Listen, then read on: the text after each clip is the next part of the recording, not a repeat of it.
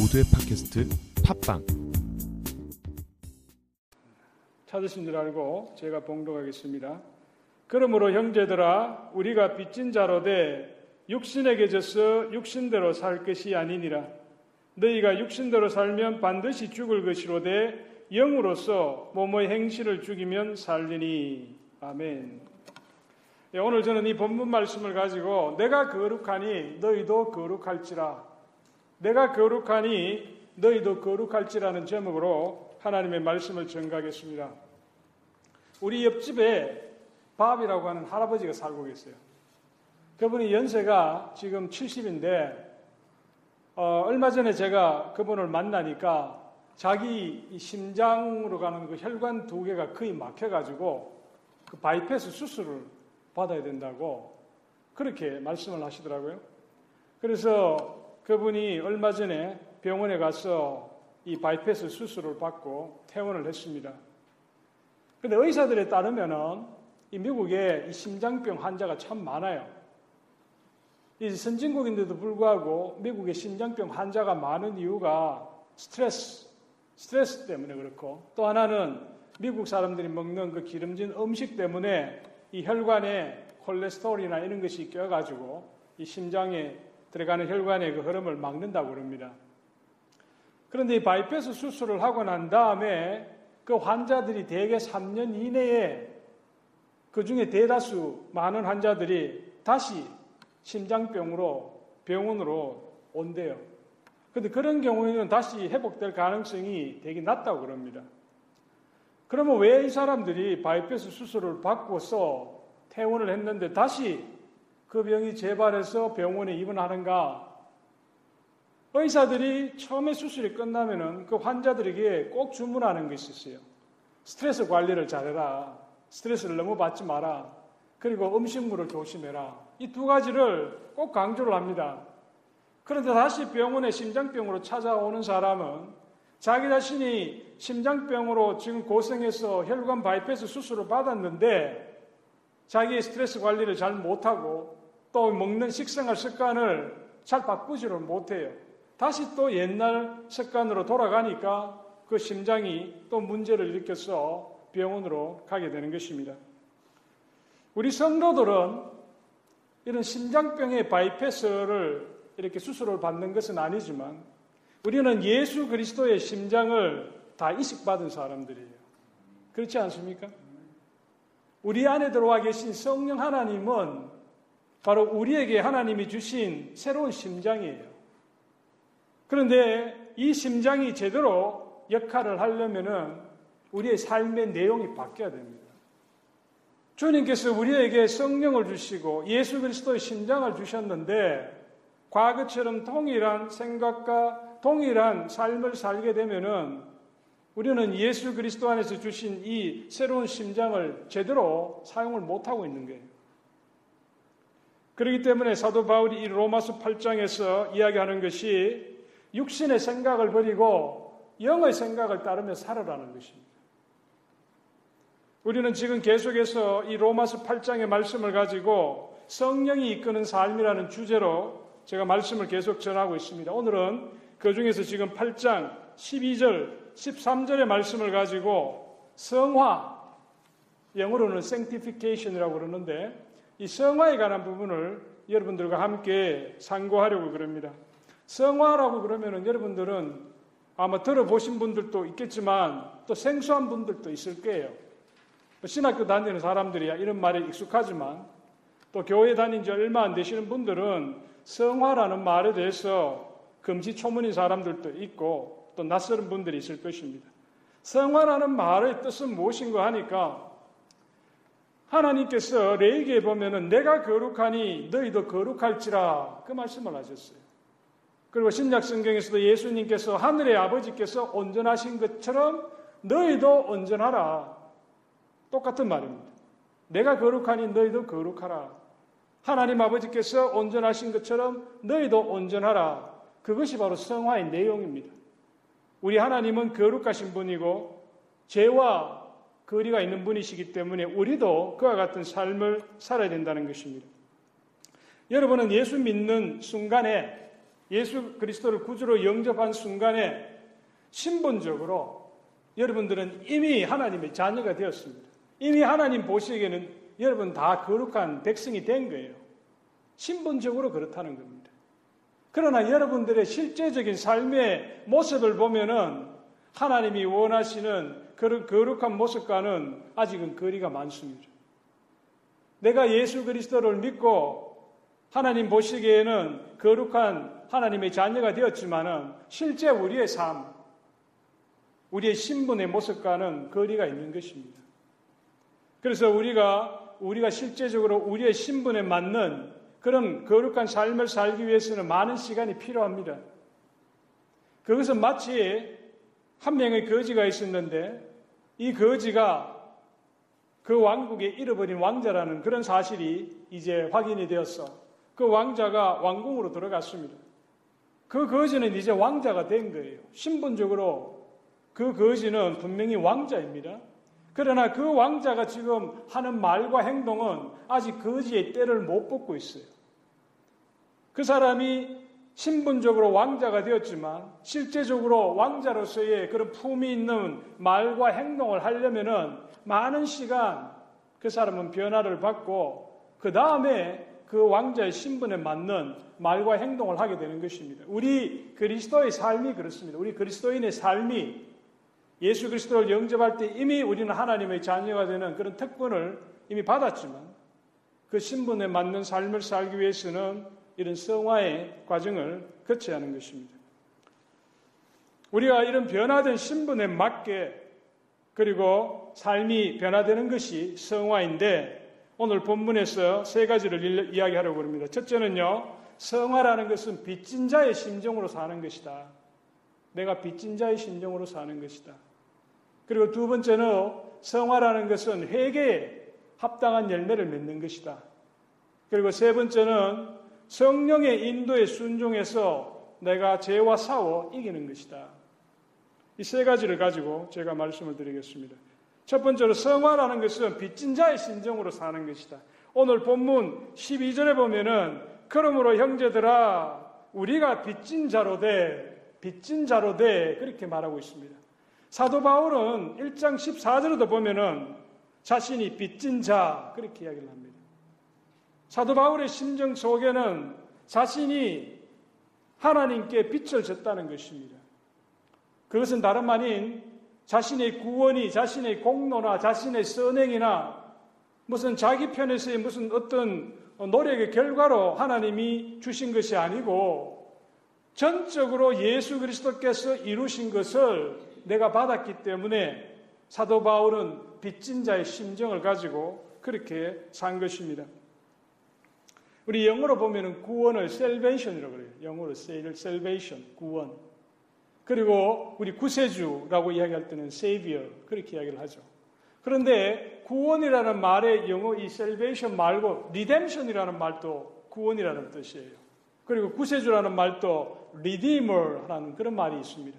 그 지나가다 보면은 Redeemer Presbyterian Church 해가지고 그 우리 RTS 고 안에 있는 교회 이름이 Redeemer Presbyterian Church인데 이 Redeemer이라는 이 말이 Redeem이라는 동사에서 나온 말인데 그 말의 뜻은 무엇인가 하니까 내가 값을 주고 무엇인가를 사는 걸 말하는 거예요.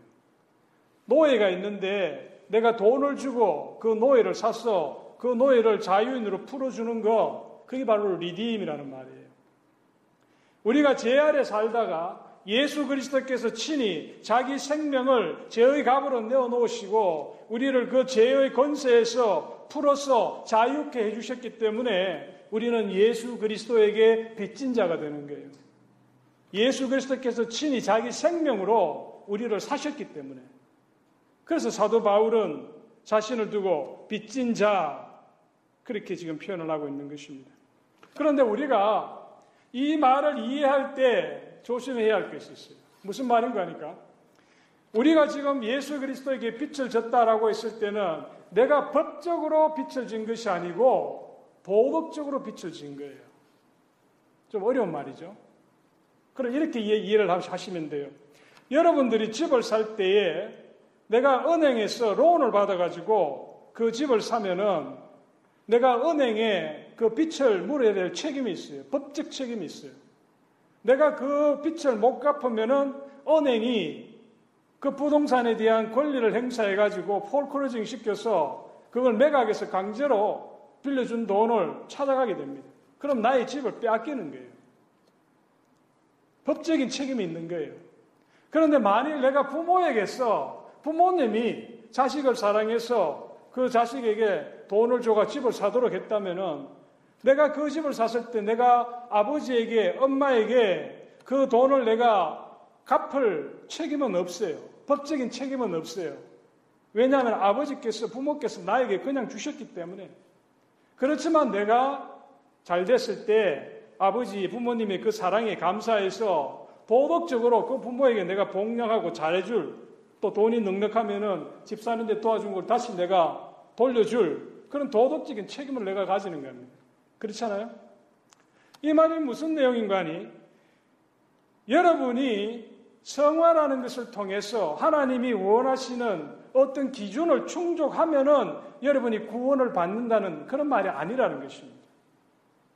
내가 법적으로 예수 그리스도께서 나를 구원해 주신 그 은혜에 내가 감사해서 하나님이 원하시는 성화의 삶을 반드시 살아야만 하나님이 그걸 보고 우리에게 구원을 주는 게 아니라는 거예요.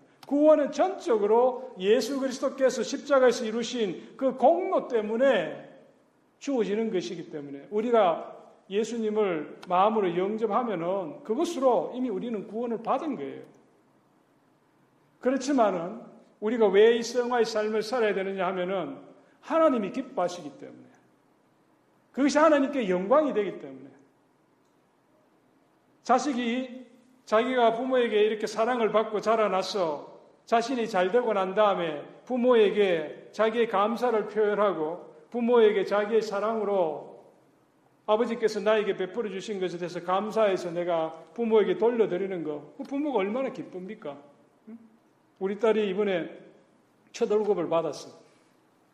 지난 한 달 동안 수고해가지고 돈을 받았는데 보니까 자기가 생각했던 것보다 돈이 많이 들어왔대.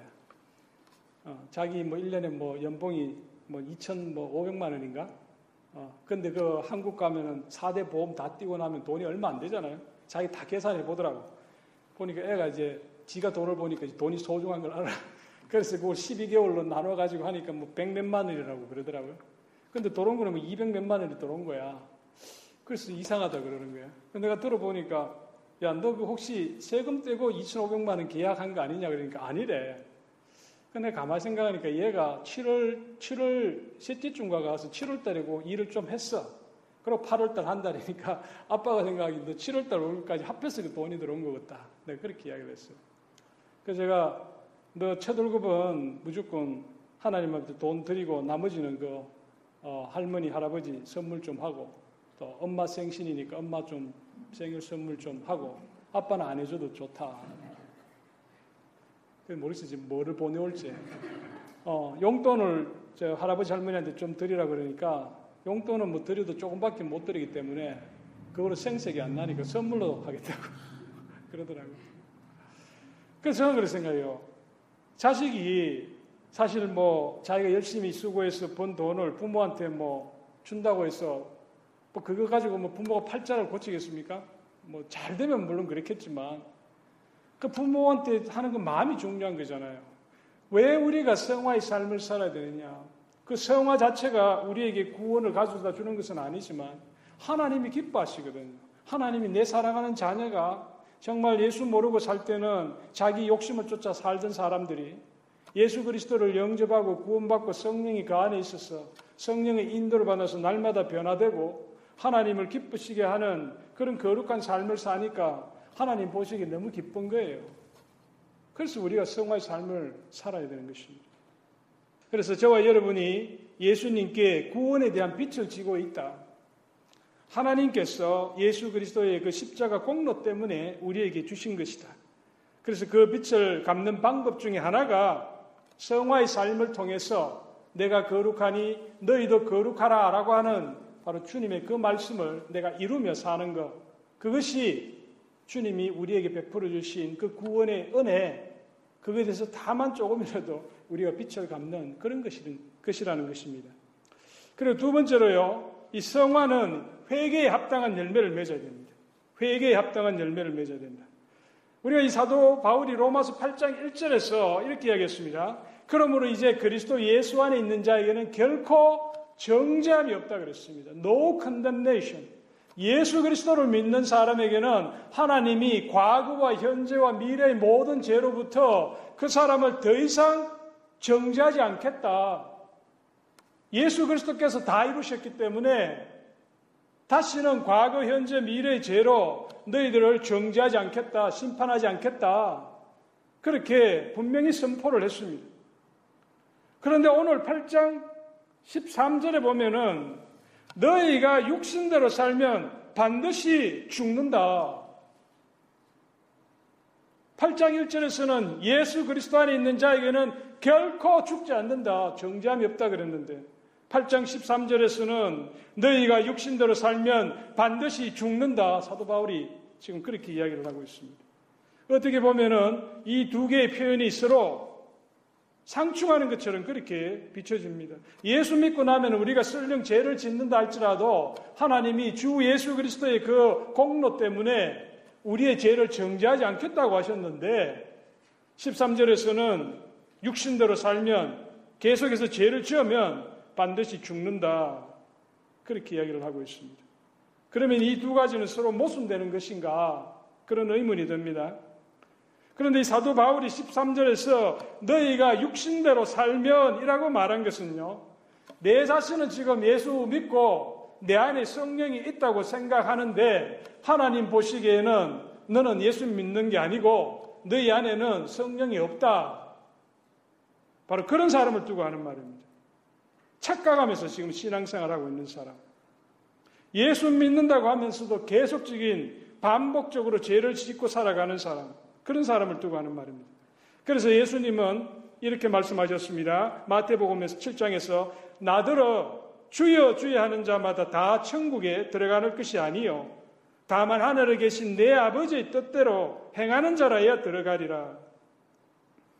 그날에 많은 사람들이 나더러 이르되 주여 주여 우리가 주의 이름으로 선지자 노릇하며 주의 이름으로 귀신을 쫓아내며 주의 이름으로 많은 권능을 행하지 아니하였나이까 하리니 그때 내가 그들에게 밝히 말하되 내가 너희를 도무지 알지 못하니 불법을 행하는 자들아 내게서 떠나가라. 주님의 말씀입니다. 우리가 때때로 보면은 교회 다니면은 교회 다니는 것 때문에 내가 하나님의 자녀이고 구원받은 사람인 것처럼 착각합니다. 그러나 교회가 구원을 보장해 주지 못해요. 아니면 내가 좋은 목사님 승기는 그 교회에 내가 교인이기 때문에 내가 제자 양육 교육을 받았기 때문에 내가 구원받은 것처럼 그렇게 또 착각하는 사람들이 있습니다. 그런 것들은 절대로 구원의 그 보장이 되지는 못해요. 여기 보면 예수님께서 선지자 노릇하는 사람, 그리고 주의 이름으로 귀신을 쫓아내고 많은 권능을 행한다 할지라도 마지막 날에 주님이 그 사람을 알지 못한다. 그렇게 준엄하게 지금 말씀하고 계십니다. 예전에 미국 필라델피아 장로교회를 담임하셨던 몽고메리 보이스 목사님이라고 유명한 목사님이 계셨어요. 어, 오래전에 돌아가셨는데 그분이 이런 말을 했습니다. 교회 나오더라도 불신자처럼 살면 불신자처럼 사망에 이르게 됩니다. 왜냐하면은 그 사람은 다름 아닌 불신자이기 때문입니다. 무슨 말인지 이해가 됐어요? 교회에 나오는 교인이라 하더라도 불신자하고 똑같이 그런 식으로 살면은 불신자처럼 영적으로 사망에 이른다는 것입니다. 왜? 바로 그 사람이 불신자이기 때문에. 교회에 나오는 불신자라는 거예요. 오늘날 교회 가운데 교회에 나오는 사람들 중에 교회 다니는 불신자가 한 30%는 된다 그래요. 교회 다니는 불신자. 자기 자신은 교인이라고 생각하지만 하나님 보시기에는 그 사람 안에 성령이 없는 사람, 그런 사람들이 많다는 겁니다. 그 사도 바울이 지금 여기서 너희가 육신대로 살면 반드시 죽을 것이로 돼라고 하는 육신대로 살면 하는 바로 이 사람은 교회는 다닐지라도 하나님을 제대로 믿지 못하는 바로 그 사람을 두고 하는 말입니다. 지난주 우리 화요일 오후에 우리 교회에서 우리 여자 성도님들하고 우리 성경 공부를 지금 하고 있는데 지난주 우리 그 주제가 우리 선미진 자매님 우리 체크 한번 해볼게. 지난주 주제가 뭐였습니까? 어, 회계, 회계에 관해서 우리 공부를 했어요. 자, 한 가지 더 물어볼게요. 우리 진정한 회계라는 건 조건을 두 가지라고 그랬는데 두 가지가 뭐였습니까? 어, 죄의식, 내가 죄를 지었다는 걸 깨닫는 거하고 그 잘못을 어, 변화된 변화된 삶, 아주 이렇게 정답을 음, 그 두 가지예요. 회개에 합당한 열매를 맺는 거. 마태복음 3장 8절 요절이죠. 어, 우리 다음 주 체크할 건데 이번 주에 우리 마태복음 3장 8절에 나오는 말씀 회개에 합당한 열매를 맺어야 된다고 그랬어요. 진정한 회개는 회개에 합당한 열매를 맺어야 된다고 그랬어요. 열매를 맺는다는 건 시간이 걸리죠. 내가 회개했다고 해서 나의 모든 잘못이 갑자기 딱 끝나는 건 아니에요. 내가 회개했다고 해서 그 순간부터는 앞으로 더 이상 그 죄를 안 짓는 건 아니에요. 열매를 맺는다고 했기 때문에 시간이 걸리는 거예요.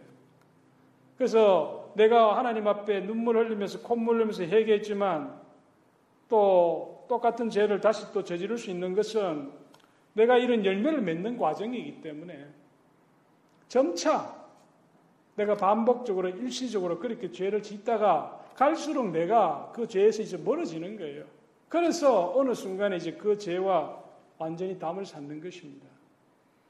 요즘 한국에 보면은 성범죄가 지금 되게 지금 문제가 되고 있어요. 뭐 여러 가지 각종 지금 성범죄가 많이 일어나고 있는데 그 이유 중에 하나는 그 포르노 때문에 그래요. 포르노 때문에. 요즘은 인터넷이라든지 이런 모바일 이런 게 잘 돼 있어가지고 누구든지 지금 인터넷에 접속하면 뭐 온갖 종류의 야동 어? 다 보잖아요. 그런데 그것이 중독이 되면은 생각에 머무르는 것이 아니고 어느 순간에 그 행동으로 나타나게 돼요. 그래서 지금 한국에 보면은 여러 가지 각종 그런 성범죄가 계속해서 일어나고 있습니다. 그런 사람들이 자기가 예수 그리스도를 영접했다고 해서 하루아침에 내가 이 무슨 포르노를 딱 끊을 수는 없어요. 분명히 그 사람은 또 한두 번 또 계속해서 반복적으로 또 그 잘못을 저지를 거예요. 그러나 그 사람 안에 성령이 역사하시고 그 사람 안에 하나님의 그 구원이 분명히 이루어졌다면은 그 사람은 점차 그 포르노 보는 것을 줄이게 됩니다. 왜? 자기 안에 들어와 있는 성령 하나님이 그걸 용납을 못해요. 예전에는 내가 그런 죄의식 없이 그런 것을 봤지만은 내가 구원을 받고 성령 하나님이 내 안에 와 계시면은 내가 그와 같은 일을 하게 되면은 성령 하나님이 근심하시면서 내 마음에 양심의 가책을 주시고 그 일을 갈수록 단념하도록 그렇게 만들어 가시는 거예요. 그래서 결국은 그걸 이기게 만들어 주시는 겁니다. 예수님이 잡히시기 전날 밤에 제자들의 발을 씻어 주시면서 이렇게 말씀하셨습니다. 이미 목욕한 자는 발밖에 씻을 필요가 없느니라. 온몸이 깨끗하니라. 너희가 깨끗하나 다는 아니니라. 우리가 예수님을 구주로 영접하고 성령이 그 안에 거하는 사람은 완전히 예수님의 그 은혜로 그 몸을 깨끗하게 씻은 사람이에요. 그러니까 우리 회개, 구원에 이르는 회개는 한 번만 하면 되는 거예요. 그리고 우리가 일상에 저지르는 작은 죄에 대한 것은 바를 수 있는데 내가 근본적인 우리 예수 믿는 거 그게 한 번의 회개인 거예요. 그런데 오늘 주님이 말씀하시는 것은 너희가 깨끗하나 다는 아니라고 그랬습니다. 예수님의 열두 제자 중에 가론 유다를 두고 하는 말이죠. 가론 유다는 예수님의 열두 제자 중에 한 사람이었어요. 오늘날로 이야기하면은 이 교회 장로쯤 되는 사람이죠. 장로 12명을 앞에 놓고 목사님이 발을 씻어주면서 너는 너희들 중에 한 명은 아니다. 지금 그렇게 말씀하시는 거 똑같은 말이잖아요. 주님을 배반코자 하는 그런 마음을 품고 있는 사람. 이 가론 유다는 겉으로는 가난한 사람들을 위해서 연보돈을 쓰려고 하는 그런 의로운 그런 말을 하는 그런 사람이었지만 그 심령 속에는 예수 그리스도를 배반하려고 하는 그런 마음을 가진 사람이었어요. 그런 사람은 회개에 합당한 열매를 맺지 못하기 때문에 그 사람은 결국 사망에 이르게 됩니다. 바로 그런 사람을 두고 오늘 너희가 육신대로 살면 반드시 죽는다고 사도 바울이 이야기를 하고 있는 것입니다. 저는 여러분들은 이미 예수 그리스도를 구주로 영접하고 또 하나님의 은혜로 이미 깨끗하게 제시씀을 받은 그런 깨끗한 목욕한 사람이라고 저는 생각합니다.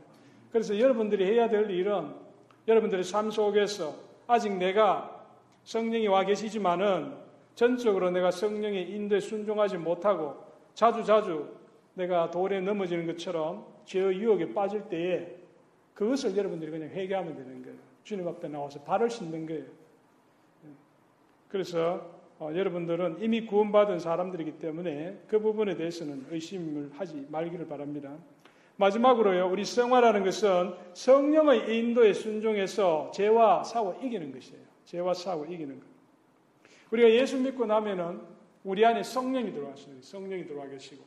그렇지만 우리 안에는 아직도 옛날에 죄된 본성이 같이 들어와 살아 있어요. 그 두 개가 같이 지금 우리 마음속에 들어와 있는 거예요. 그런데 우리 마음의 보좌는 하나예요. 우리 마음의 보좌가 두 개가 아니에요.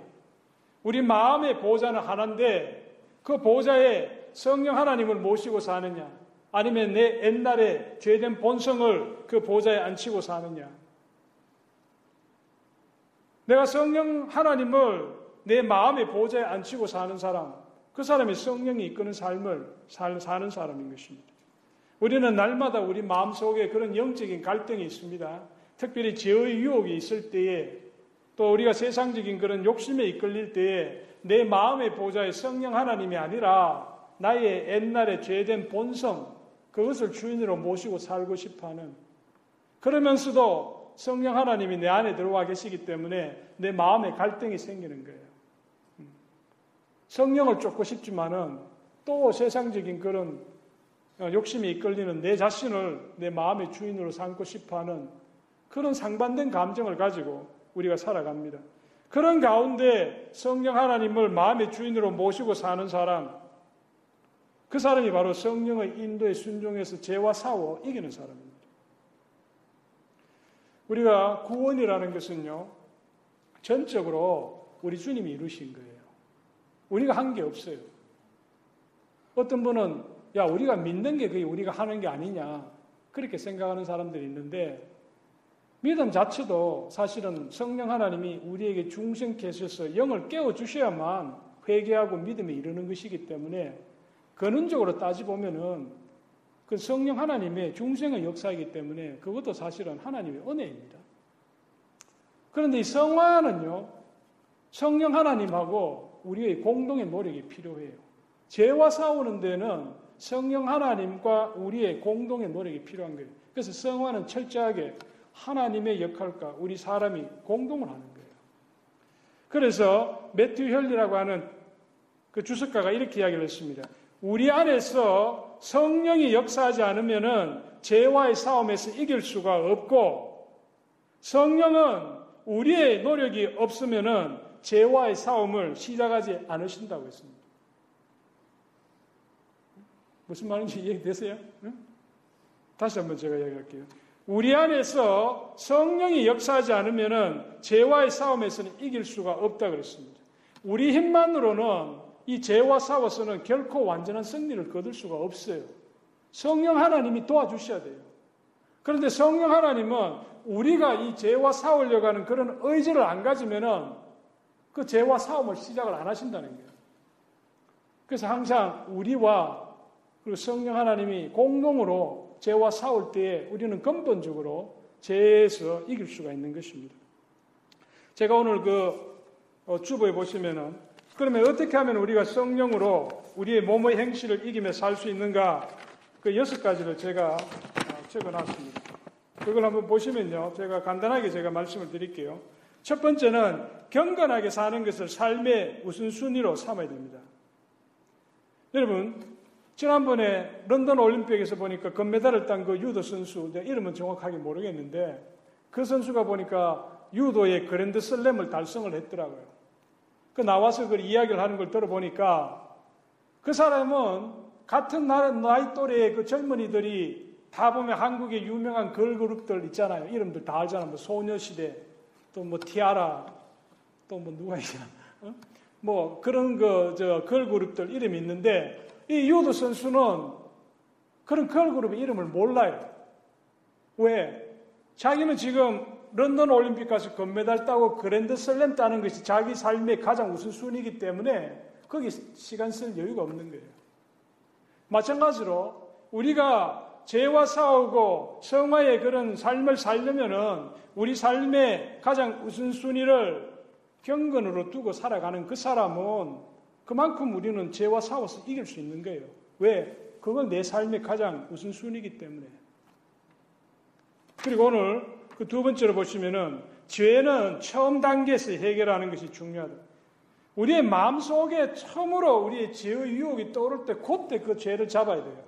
근데 그걸 놓치면은 그때부터는 우리 마음의 뿌리를 그냥 쫙 내리기 때문에 그다음부터는 뽑기 어려워. 잔디밭에 그 crabgrass라고 이렇게 잡초가 나는데 그거를 초기에 딱 뽑지 않으면은 나중에는 완전히 무슨 이런 큰 접시처럼 퍼져가지고 비 오는 날을 그 땡겨도 잘 안 뽑혀요. 죄라는 건 그래요. 첫 생각을 우리가 잘 잡아야 됩니다. 그래서 내가 마음속에 좋지 않은 생각이 떠오를 때는 내가 알고 있는 성경 구절을 암송한다든지 아니면 그 시간에 내가 하나님 앞에 기도한다든지 정 아니면은 목사님에게 전화를 하거나 아니면은 구역장한테 전화를 해가지고 다른 이야기를 하는 거예요. 그 생각에서 벗어나야 돼요.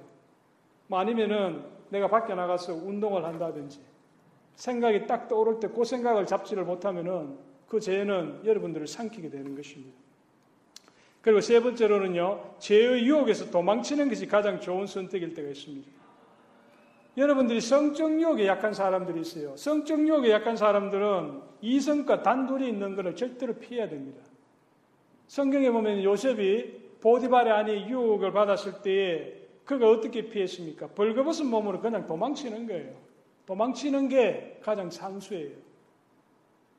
그리고 네 번째는요, 자신의 약점을 알고 그것에 특별히 주의해야 됩니다. 사람마다 특별히 약한 부분이 있어요. 죄의 유혹에. 어떤 사람은 이런 성적인 유혹에 약한 사람이 있는가 하면 어떤 사람은 뇌물에 대해서 약한 사람이 있고 어떤 사람은 남을 시게 하는데 또 약한 사람이 있고 사람마다 다 약한 부분이 있어요. 또 어떤 사람은 남에게 화를 잘 내는 또 이런 약한 점이 있고 자기 자신의 약점을 잘 아는 사람은 그것이 다가올 때 그걸 피해야 되는 거예요. 아니면은 우리가 그렇잖아요. 군인들이 어떤 외국 이런 외부의 적의 침입이 올 때 가장 약한 부분에 군사를 많이 배치해 가지고 그 적의 공격을 막는 것처럼 자기 자신의 그 약점을 잘 알아야 됩니다. 그래서 그 약점을 어, 보호할 수 있어야 됩니다. 그리고 다섯 번째는요, 우리가 하나님의 말씀을 가까이 하는 거예요. 우리가 육신의 생각을 많이 하게 되면 성경을 못 읽게 돼요. 반대로 내가 성경을 읽는 시간을 많이 가지게 되면은 육신의 생각을 그만큼 안 하게 되는 것입니다. 그래서 우리가 큐티를 하거나 또는 새벽 기도를 하거나 또 성경 읽기 표에 따라서 성경을 규칙적으로 읽는 것이 중요합니다. 그리고 마지막으로요, 예수 십자가를 우리가 자주 묵상해야 돼요. 내가 죄의 유혹에 넘어갈 때마다 십자가에 달려 돌아가신 우리 주 예수 그리스도께서 그 시간에 그분의 그 못자국 난 그 상처에서 우리가 죄를 지을 때마다 그분 그 못자국에서 흘리는 그 피를 우리가 바라볼 수 있어야 돼요. 내가 죄의 순간에 죄의 유혹에 넘어가고 범죄하는 그 순간에 우리 주님께서 신이 그 죄로 인해서 신음하고 계시다는 그 사실을 우리가 늘 묵상하면은 내가 그 죄를 짓고 싶은 그런 충동이 날 때에도 바로 주님의 그 고통 받으시는 모습을 생각하면은 그런 죄의 유혹을 이겨낼 수 있는 것입니다. 결론적으로요. 제가 한 가지 예화를 들고 마치도록 하겠습니다. 2010년에 미국에서 상영된 영화 중에 127시간이라는 그런 영화가 있었어요. 뭐 여러분 보신 분 있으세요? 127시간. 그 영화의 내용은요. 미국 어, 우리 음, 노스캐롤라이나의 콩고도 있잖아요. 콩고도 몰. 그 콩고도에 사는 한 남자가 미국 유타주에 등산을 갑니다. 혼자 등산을 갔었어요. 근데 그 등산 갖는 그 등산객이 조난을 당합니다. 계곡을 이렇게 내려가다가 거기 바위에서 굴러 떨어져 가지고 조난을 당하는데 그 사람이 127시간 만에 구조를 받았어요.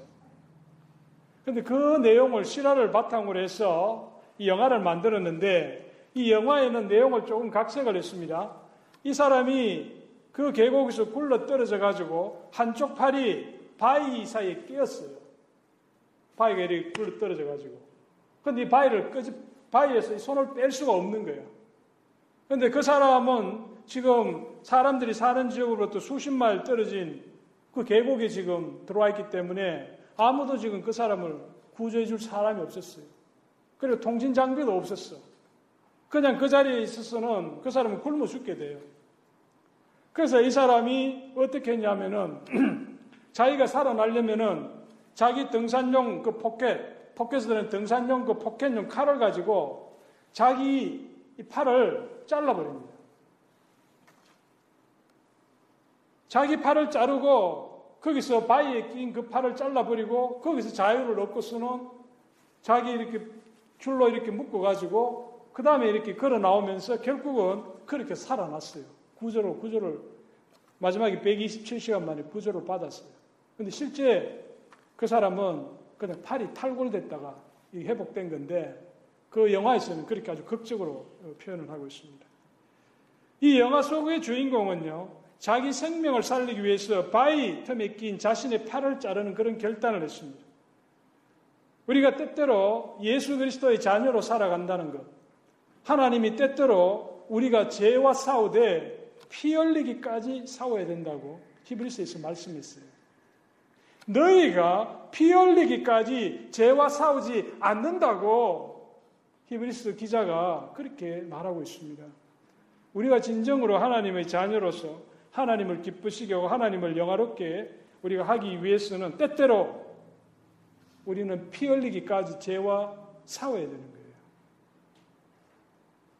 저는 여러분들에게 묻고 싶습니다. 정말 여러분들이 여러분들을 사망으로 꼴짜기로 이끄는 그런 죄를 만났을 때에 아까 제가 말씀드린 그 영화의 주인공처럼 피 흘리기까지 죄와 싸울 그런 용기를 여러분들이 가지고 계시는가?